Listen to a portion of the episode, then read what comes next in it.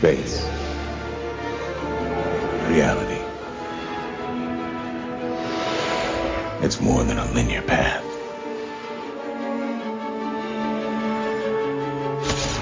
It's a prism of endless possibility, where a single choice can branch out into infinite realities, creating alternate worlds from the ones you know. I am the Watcher. I am your guide through these vast new realities. Follow me and ponder the question, what if? And now, it's time to sit back and enjoy the Two True Freaks Internet Radio Broadcast. Stop it! What's in the box? Disenfranchised by the modern comics industry, producer Paul Spitaro, Dr. Bill Robinson, and Scott H. Gardner now ply the time stream in a never-ending quest to rediscover and reconnect with that unique brand of fun and excitement that can only truly be found in good old-fashioned, randomly selected comic book back issues. Journey with them now. Back to the bins. I got nowhere else to go! I got nowhere else to go! I got nothing else. Hello everybody and welcome to Back to the Bins. I'm Paul Spitaro and I am joined today by Mr. Chris Tyler, the hair metal hero. What's happening, hero? Or is it the old wasabi commercials? Yeah. No, it was yeah. Well, I go back further than that, so it's like, what if? It could be, what if? What if? There we go. So, if you'll recall, we had a What If score episode where Scott and I basically talked about the comic book, but now we've hit the final episode of the animated series on Disney Plus, and Chris was gracious enough to join me so that we could kind of do a retrospective on the 9 episodes. So I think what we're going to do is I'll read in the short, which is like a paragraph each, description of each episode from Wikipedia, and then we'll take a couple of minutes to talk about each one. Sounds good. Sound like a plan? Sure. And then I guess we'll wrap up by just talking about it on a whole. The first episode was What If Captain Carter Were the First Avenger? During World War II, Steve Rogers is chosen to become the world's first super soldier, but is wounded by a Hydra spy before he can receive the super soldier serum. SSR agent Peggy Carter kills the spy and receives the serum instead. She's enhanced, but banned from combat by SSR leader John Flynn. After she takes the Tesseract from Hydra with a vibranium shield created by inventor Howard Stark, Flynn reluctantly promotes her to a combat role of Captain Carter. Not Combat Carter. Combat Carter! That's a comic I'd read. Stark uses the Tesseract to create a weaponized armored suit for Rogers to pilot as the Hydra Stomper. Carter and Rogers fight many battles until he goes missing while attacking a Hydra train. Carter and her allies find Rogers when they infiltrate a Hydra base and see Red Skull using the Tesseract to open a portal and summon an interdimensional creature, which kills him. Carter enters the closing portal to force the creature back. Almost 70 years later, the Tesseract opens up another portal from which Carter emerges, meeting Nick Fury and Clint Barton. So, I'm going to say this one, it was not a bad idea to start off with this one. It captured, in my mind, the feel of the comic book, where you changed one thing and then you kind of had, where it goes from there. And it felt self-contained. And there was, some irony to it. And overall, I thought it was pretty solid. Yeah, I really enjoyed this one as the first episode. you know, they do kind of, I guess they kind of go chronologically, huh? Well, not really, but everybody loves Skinny Steve, right? Yeah. Everybody loves Mark 1 Iron Man suit. You know, let's take a couple of those and mash them up and put them together. Yeah, I mean, I'm a mark for Peggy Carter, so you know, give me all the Carter you can. Yeah, and I have to admit I'm a little disappointed that Agent Carter didn't last longer as a series. Yeah, it's disappointing. Hey, you know what though? It's like the only TV show that's canonized in the movies, so that tells you something about it. Now I you know, right from the start, we set kind of a standard here where they are going to try and bring in as many of the real voices as they can get. Mm-hmm. You know, a little disappointing that we didn't have, you know, the Steve that we know. We had Josh Keaton as Skinny Steve, and looking him up, he is pretty much a voice actor. Yeah. Yep. And yeah, he did fine. You know, I would have liked for Chris Evans to have been willing to do it. You know, just the whole thing is, it feels to me like he's distanced himself from this character for not necessarily any good reason. And you know, I don't know. I don't know what's in his head and what he thinks. But it seems to me like, would it be that big a deal to come and, you know, what would he have spent one day to do some voice work on this?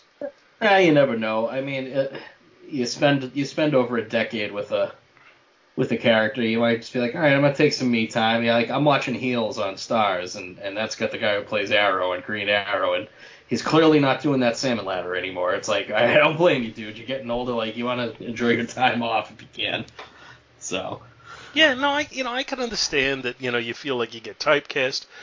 On the other hand, you know, I always appreciate when an actor seems to revel in it. You know, it's always felt really good that, you know, Iron Man, it always felt like Robert Downey Jr. really enjoyed, you know, what it did for his career.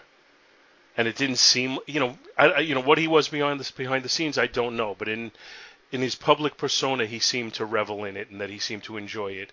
Or, you know, Wolverine.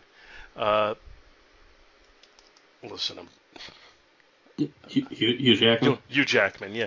Hugh Jackman has always seemed to enjoy playing Wolverine, and he enjoys... I think he kind of feels like a gratitude to the character for the fame it's brought him and what it's allowed him to do in his career otherwise. Yep. Everybody's wired differently, you know? Yeah, no, and certainly it's Chris Evans... You know, it's his option to do what he chooses. It's just disappointing to me because I would have liked to have seen him back doing the voice again. And again, it's not for me to criticize his choices. Just, you know, it's nice to me. It feels good when it seems like they really do enjoy it. Yeah, I won't argue with you there. I just with some of this stuff, I just kind of take it as you're not going to be able to get everybody. So yeah, no, that's true. I understand. And you know what? We didn't get Robert Downey Jr. as Tony Stark, right? Who did we have as Tony Stark here? Let me just list when we get to Tony Stark in here. I can't remember. He's not as good as the guy who did the Tony voice on Earth's Mightiest Heroes. They should have got that guy again. So you know, overall, just to wrap up episode 1, you know, a solid, enjoyable episode. It felt standalone. And then we moved on. And then we got to episode number 2, What If T'Challa Became a Star-Lord? In 1988, the Ravagers are sent to Earth by a celestial called Ego to retrieve his son, Peter Quill, but mistakenly abduct a young T'Challa from Wakanda.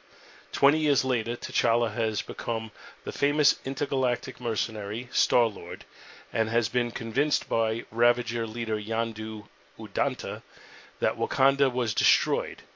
Nebula approaches the Ravagers and proposes to steal the Embers of Genesis, a cosmic artifact capable of eradicating galactic hunger, from galactic kingpin Tan'lir Tian, the Collector, at Tivon's headquarters on Nowhere, they offer him the Power Stone as a distraction.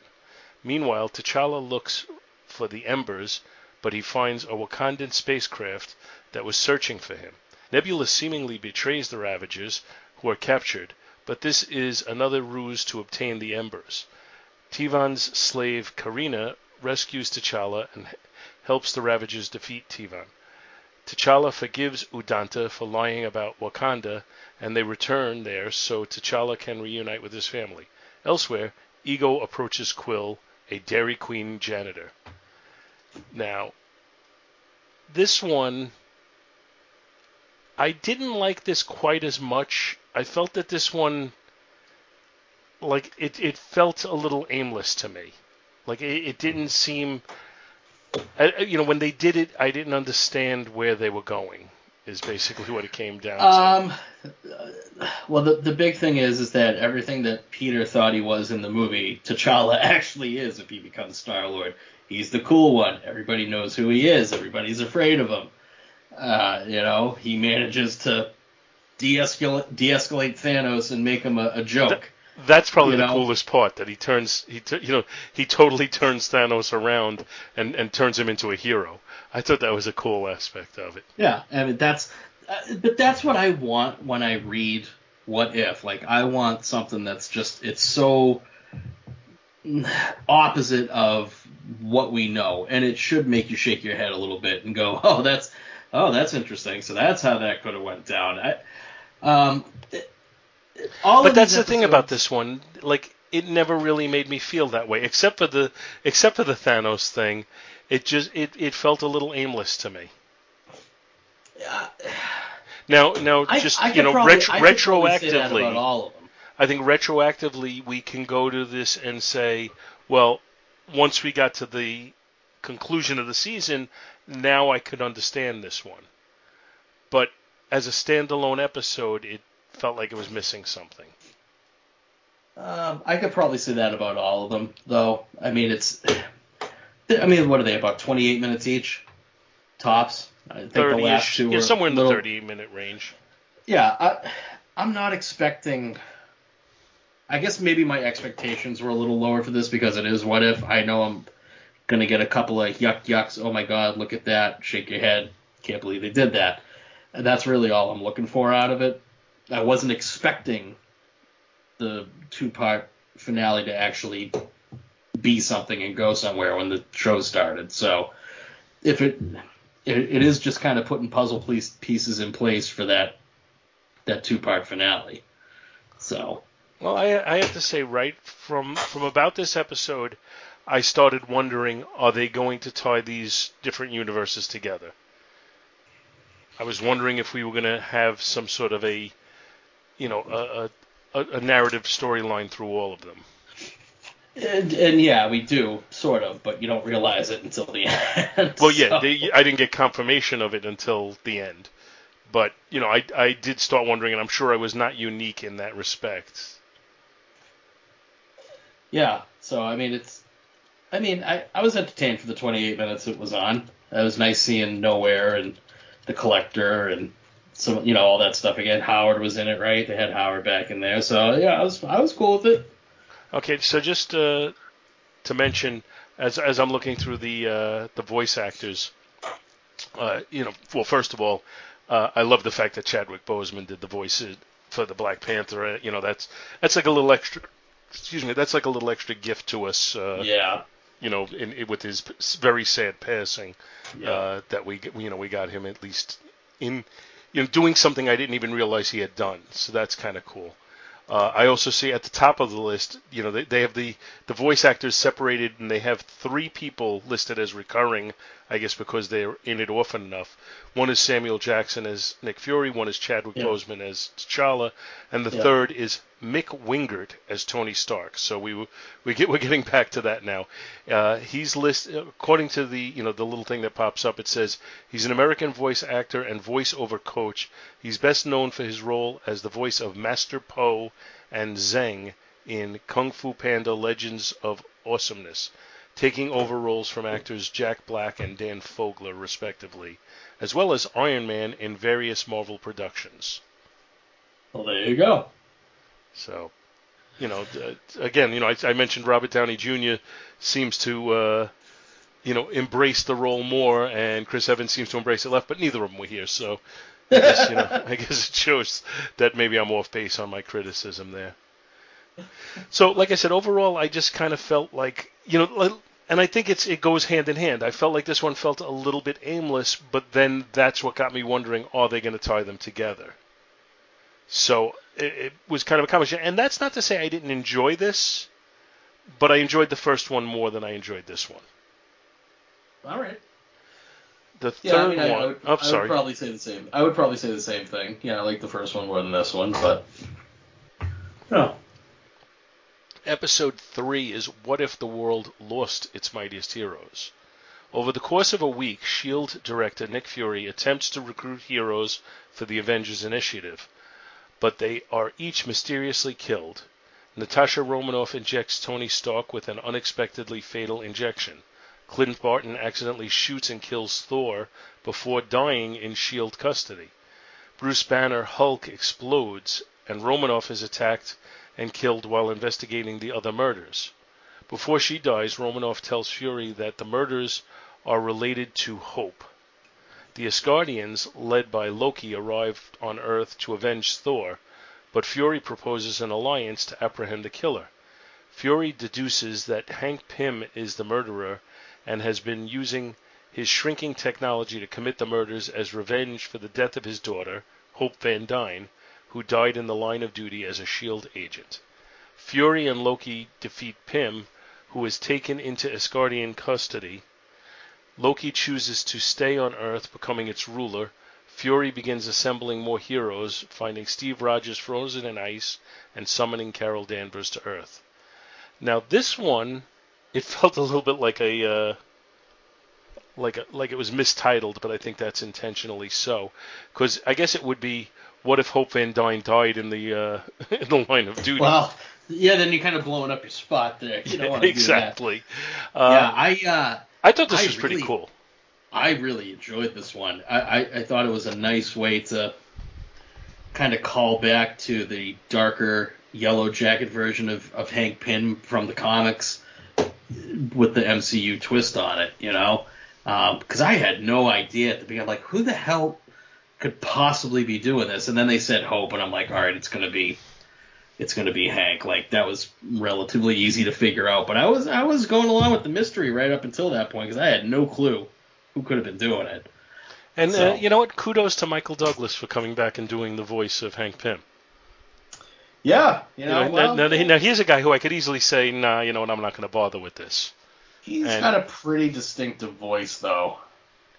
So, oh, yeah, he does. But, you know, they can always find a voice actor to I know. Something. Well, yeah, I thought that this was cool. You know, this is, you know, the akin to the, you know, what if everybody died or whatever. And then just, you know, there's the mystery to it, and it was just well done. I was expecting more characters to actually die during this, because I've read a lot of What If. They usually don't end too well. Yeah, that is true. So, Episode 4. What if Doctor Strange lost his heart instead of his hands? After losing his girlfriend, Dr. Christine Palmer, in a car crash, Dr. Stephen Strange travels to Kamar Taj and learns the mystic arts. He discovers the Eye of Agamotto, which can manipulate time, but is warned by the Ancient One and Wong that doing so could destroy reality. 2 years later, Strange repeatedly attempts to use the Eye to save Palmer, but she still dies in every scenario. The Ancient One tells Strange that Palmer's death is an absolute point in the timeline and cannot be undone, but Strange refuses to listen. Using the power of the Dark Dimension, the Ancient One splits Strange into two alternate versions. One Strange accepts Palmer's death, while the other gains powers by absorbing mystical beings, becoming Strange Supreme.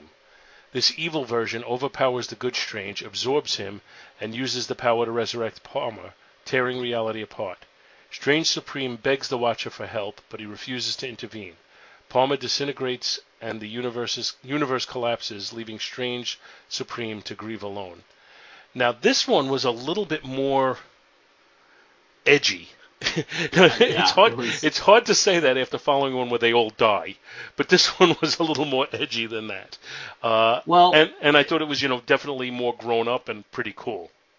Yeah, I really enjoyed this one because that's one of those things that I think when you read Marvel growing up, it is one of those things you think about. What if one of the goodest guys that's in the universe, just something flips that switch and they just get so obsessed with something that they end up breaking themselves and are willing to break everybody else around them to get what they want. And it's done from a place of the wanting to do the right thing and right some kind of wrong, but sometimes you just gotta deal with it. And yeah, it's I don't know.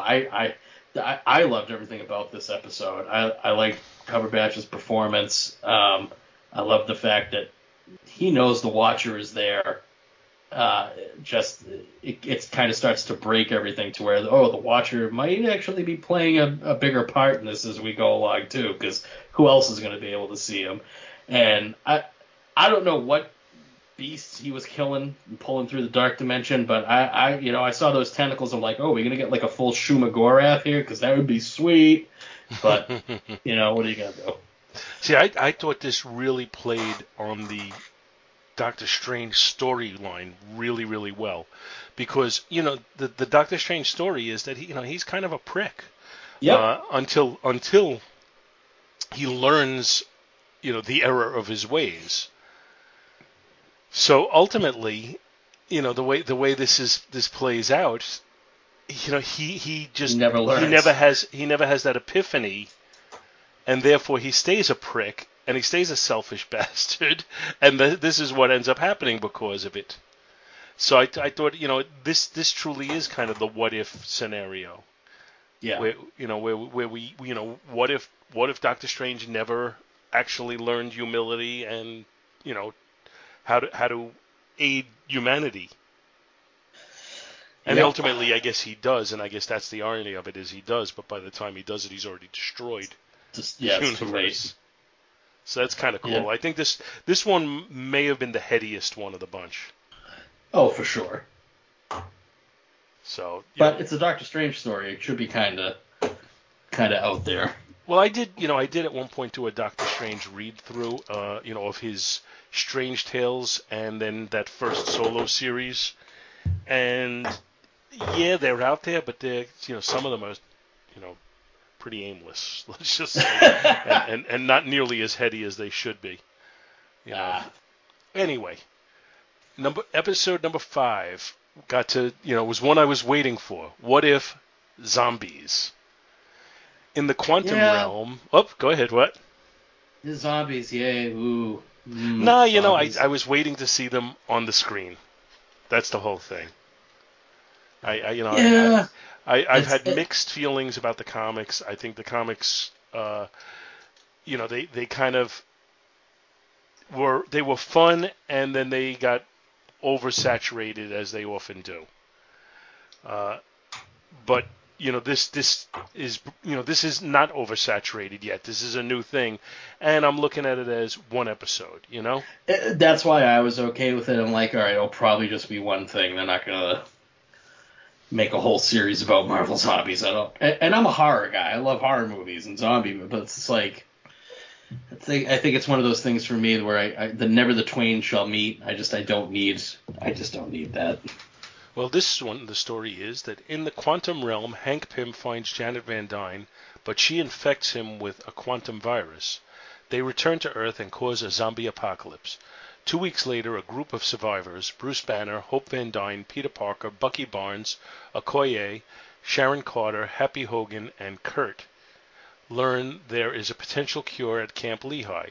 They lose Hogan, Carter, and Hope to zombie attacks on the way, where they meet the Vision.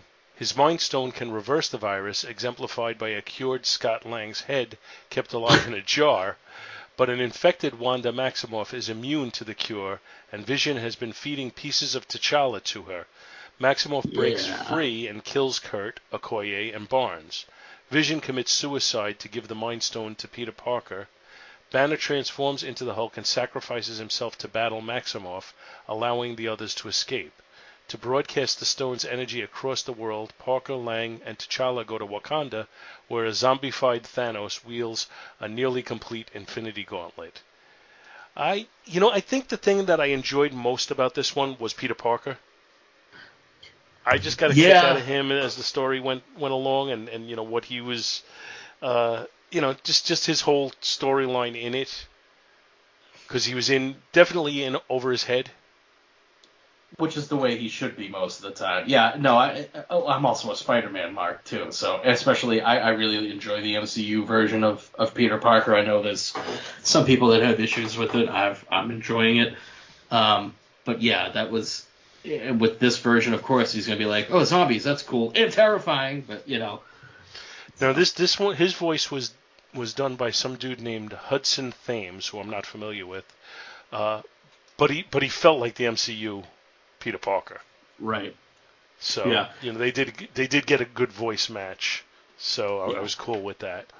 What they did with Wanda and her infection and then Thanos, I thought was all cool. Yeah, I enjoyed that, especially with the Vision as we've come to know him, who's ready to do anything for Wanda.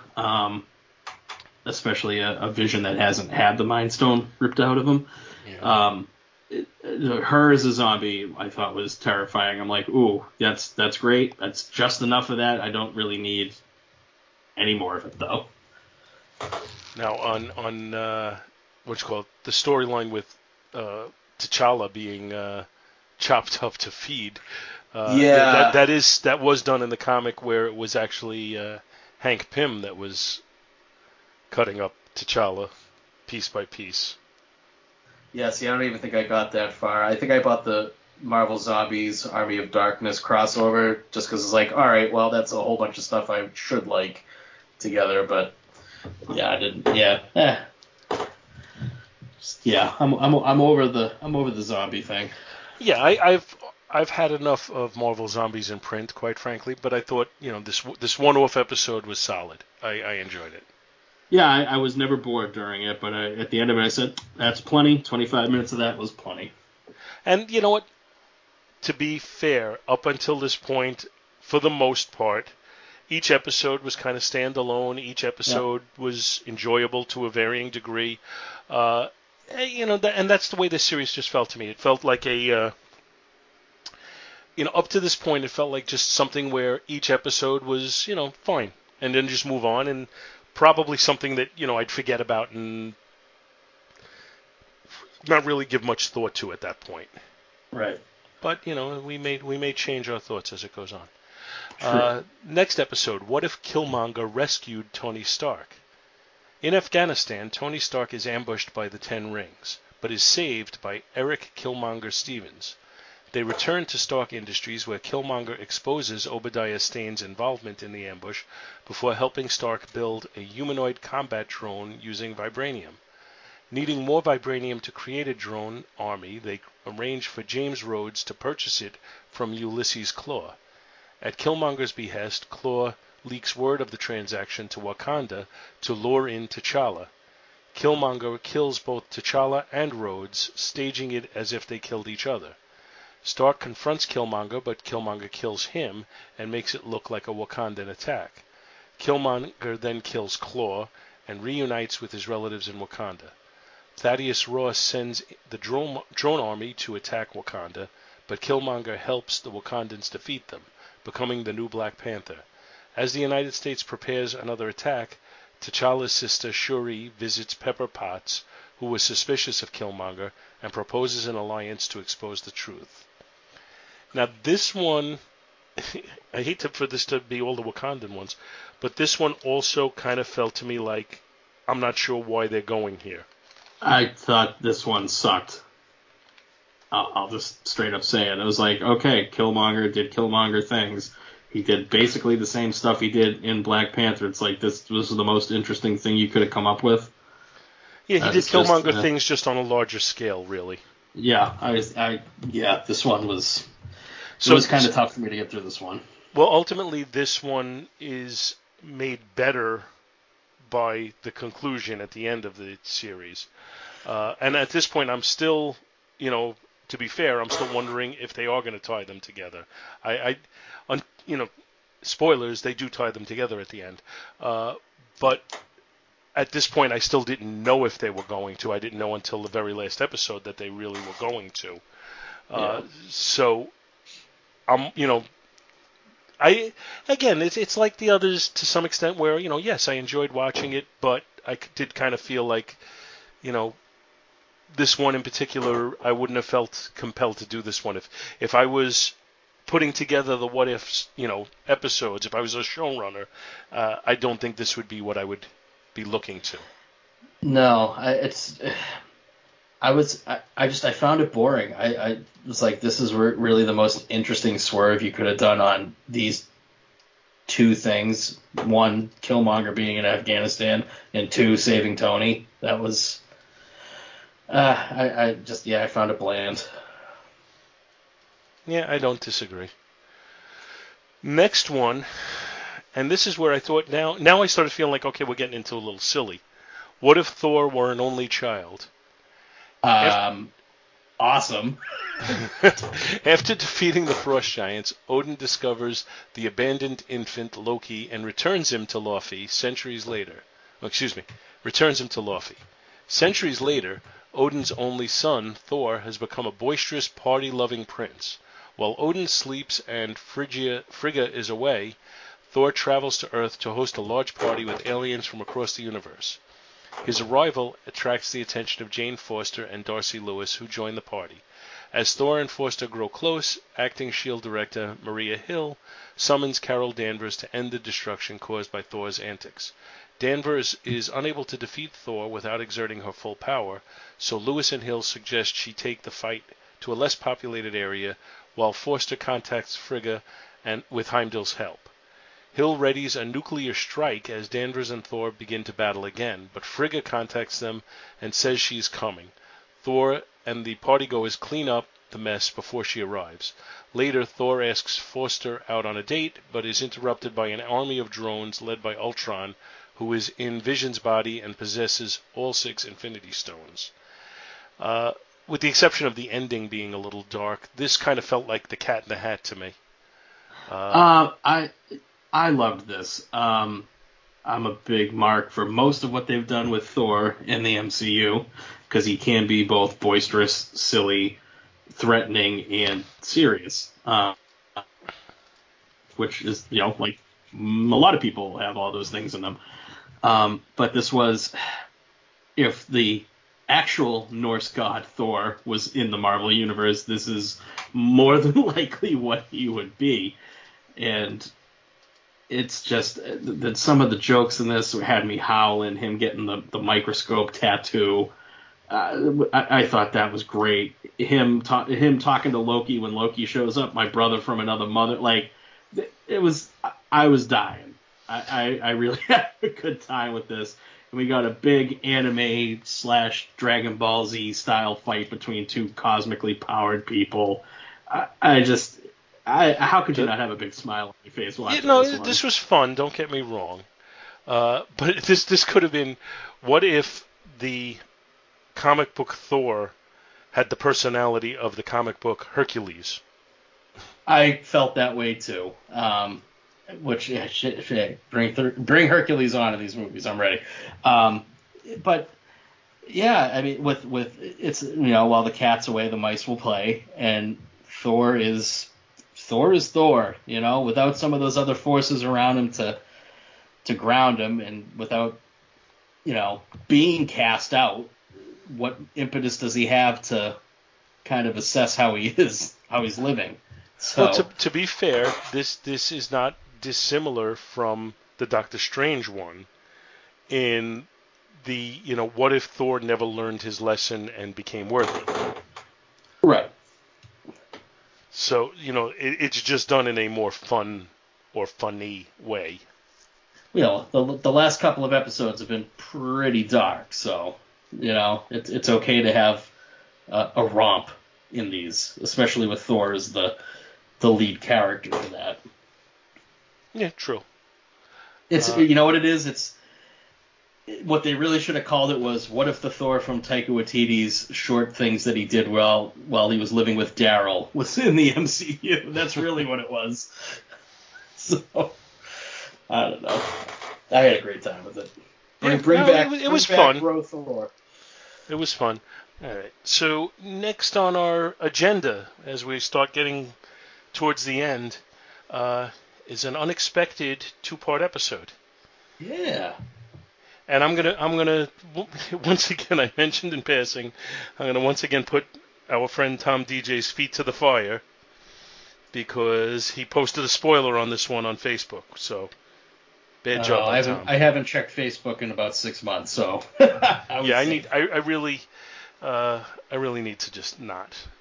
Yep. To be honest with you, just not so much because of stuff like this, because Tom's a good guy, and I would never, I would never take it too seriously that he posted a spoiler, but just because of the stuff that Facebook does with your information and all, and that really bothers me. But that's a story for another day. Yep. So episode 8 of 9. What if Ultron won? Ultron, having taken the Mind Stone from Vision's vibranium body, has defeated the Avengers and launched a global nuclear holocaust, killing most of humanity. When Thanos appears on Earth to complete the Infinity Gauntlet, Ultron bisects him and takes the rest of the Infinity Stones, using them to create a massive drone army with which he wipes out almost all life in his universe. Ultron then hears the Watcher, discovering the existence of the multiverse, and attacks the Watcher in his multiversal observatory. Meanwhile, Clint Barton and Natasha Romanoff survive Ultron's attacks and find a copy of Arnim Zola's mind in Siberia. They upload Zola into a drone body to try to destroy Ultron's hive mind, but it fails because Ultron has left their universe. Barton sacrifices himself to allow Romanoff and Zola to escape from other drones. Ultron battles the Watcher across different universes and defeats him. The Watcher flees to Strange Supreme's collapsed universe and asks him for help, while Ultron plans to conquer the multiverse. So Tom's spoiler was that, the Watcher was involved in the battle, and, that's not the Watcher that he knows and loves. But in this instance, I thought it was kind of cool.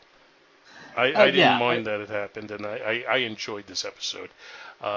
As it turns out, for whatever reason, I didn't get to watch this one until 9 was out as well. I got delayed on it. So I got to watch them back to back, and that was the way to do it, to be totally honest with you. Oh, yeah. But, it's one story. Well, you know what? The Watcher getting involved, there is precedence for it in the comics. Come on. He came to Earth.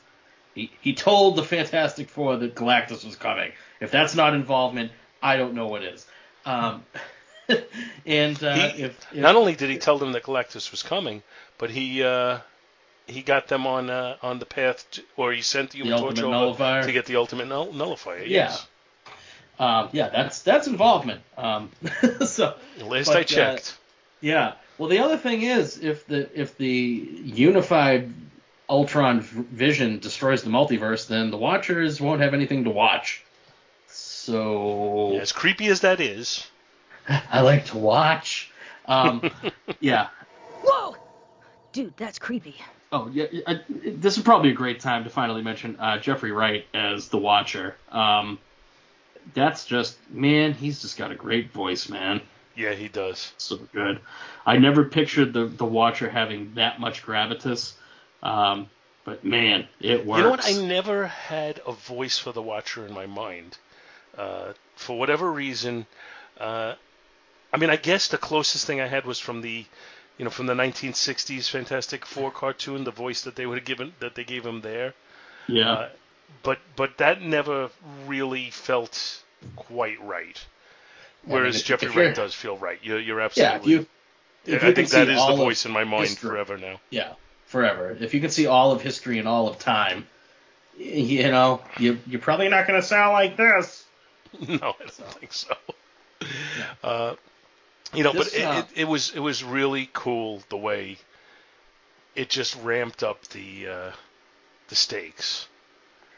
And this, this was one where the only negative I had at all was Thanos was just defeated too easily, too quickly. Now, I know they needed to move the story along, but really? Well, he's got 5 of the 6 Infinity Stones. Yeah, he does, but you know what? I don't think he was expecting the perfect biomechanical being to be there. And the Mind Stone is pretty friggin' powerful, right? Yep. That we know of. And it does go with the, you should have gone for the head comment from... Yeah, he went for the whole body. So, because, if Thor had gone for the head, he probably would have beaten Thanos in Infinity War. So I'm okay with that, especially in a what-if story. So, but... I just don't expect Thanos to be Ultron's bitch. Well, you've already made him one of the biggest badasses in the universe. Like, what else can you do with him? You kind of either have to play him as a joke or show that there's other beings out there that are more powerful than him. Well, it's like when when they want in wrestling, when they want to build up a villain, and what they'll do is they'll have him defeat a big hero real easily. Yeah. Now he seems unbeatable. Yep. And defeating Thanos easily certainly makes Ultron seem unbeatable. Yeah, well, the thought of a Vision that never quite has his humanity ever come into play is terrifying.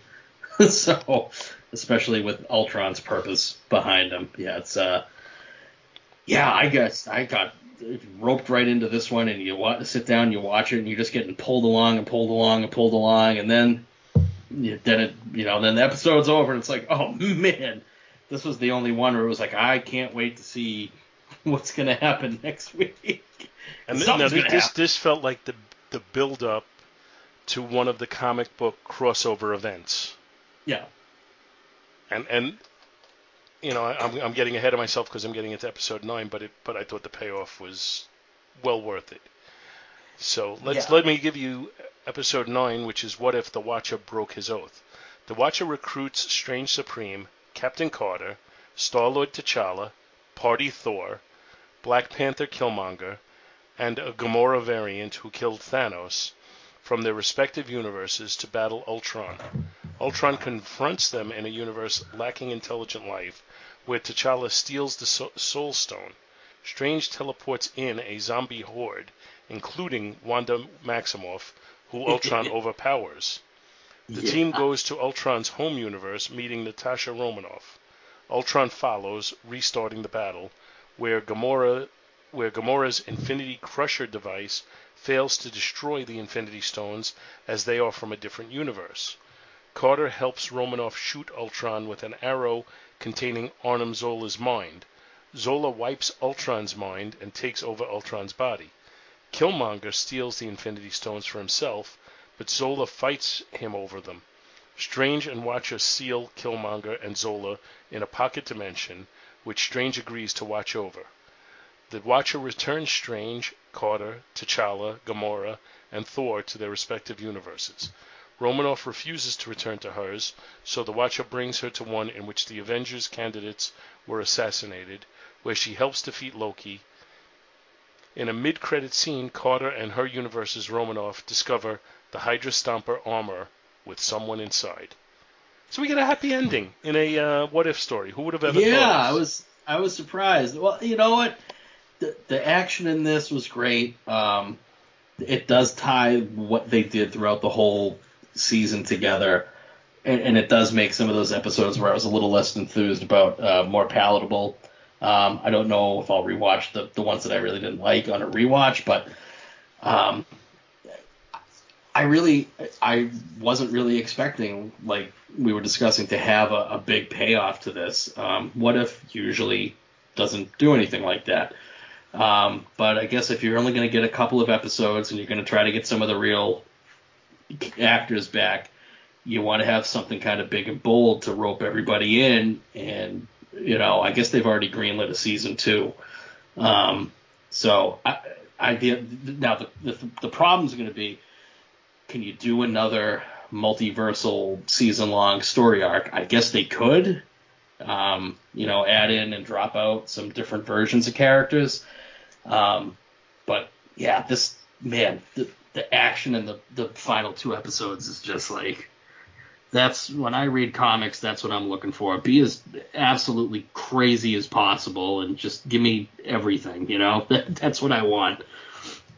Because I was thinking watching the last episode, I'm like, man, this would be really cool live action. Yeah, really absolutely. Awesome. But it's one thing that I always kind of think is that, live action, you have limitations because just how much it costs to make things.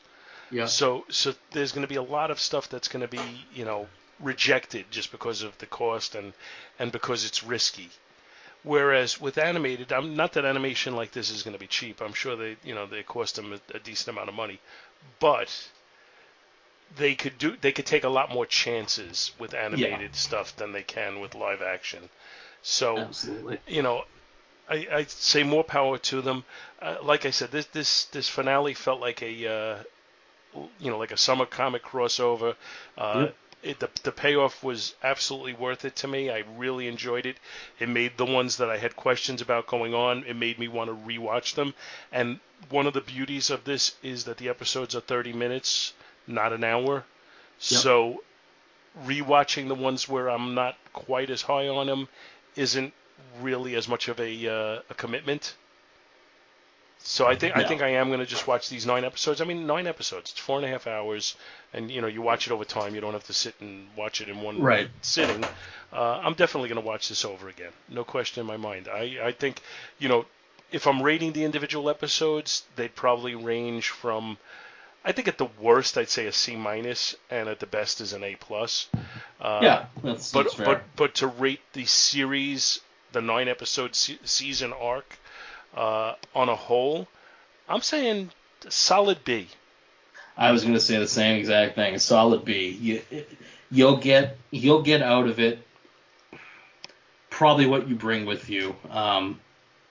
Depending upon your depth of knowledge and enjoyment of the MCU. So, but again, that's exactly who this is made for. There's probably not going to be a bunch of people randomly picking this up to watch because it looks interesting. If you don't know these characters, you're probably not going to just decide to watch it unless you're really starved for something to watch. So now I'm just looking on Wikipedia. It says a second 9-episode season is expected to premiere as early as 2022. The series has received generally positive reviews with praise for its voice acting and creative storylines and scenarios, but some criticism for its animation, episode length, and writing. Now, I didn't really have any problem with the animation on a whole. I thought there were some moments in the Captain Carter episode in particular where it felt a little stiff. It almost felt like they were trying to rotoscope some scenes. I think they did do some mocap for certain things on this. And again, I think it would have been more fluid if they had just animated it anyway. But I really didn't have a problem with the animation overall. No, I mean, there's nothing wrong with it. It's stylized. It says episode length. They were half an hour, so I really can't have a problem with that. And writing, I think we kind of went through the writing as we went through the episodes. I don't agree with those criticisms. That's all I'll say. No, it's very much it's not the most interesting art style. But again, if you take a Kirby drawing and you try to animate it, good luck. Like, you don't have enough animators and enough money to be able to do 9 episodes. This is not going to happen. So it's you got to find something that's going to work to match relatively what the MCU has already given you, and that will be interesting to look at and won't cost you, $1 million an episode to make or, 6 months to animate each episode. So it's just one of those things. It's the art and commerce thing kind of crossing over, and what can you get away with and what's going to be entertaining for people. But I had no problem with it. Yeah, no, overall, like I said, I'm giving it a solid B, a thumbs up. I enjoyed it. And if you haven't watched these, but you're a fan of the MCU, I think that's got to be the catch to it. You do have to be a fan of the MCU. Yeah. But if you are, I think this is definitely well worth the time. Yeah, and if you don't have time to watch the whole nine, watch episode 1, watch episode 8, watch 7, 8, and 9. That's what I would say. If you only have time to watch some of them, I think you'll get the most. I say find the time to watch all of them. Yeah, I'm just playing devil's advocate here, right? Yeah, well, stop advocating the devil. I'm sorry, you heathen. Hey. Yeah, so, but overall, like I said, thumbs up on this, and I guess that's it for What If. Unless you got anything else to add. Man, Loki really bungled up the timeline at the end of that show, huh? But that's an episode for another time. Well, we did do an episode recapping Loki as well a couple of weeks back, but I think it remains to be seen how that's going to play into the the multiverse movies that we're going to be getting. Oh, I could spoil you, but I won't. Okay, don't. I don't want to be spoiled. All right.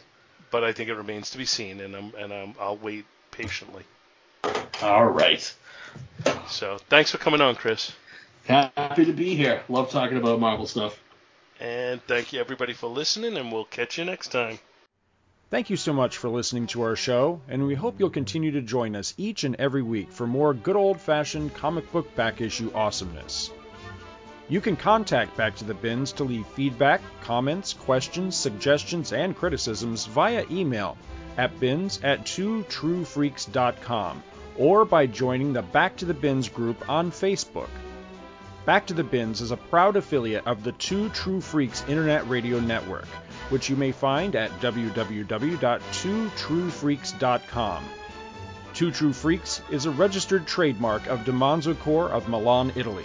All rights reserved. Please take a moment to stop by the twotruefreaks.com site and check out their many other fine podcasts, won't you? Thanks, and we'll see you next week.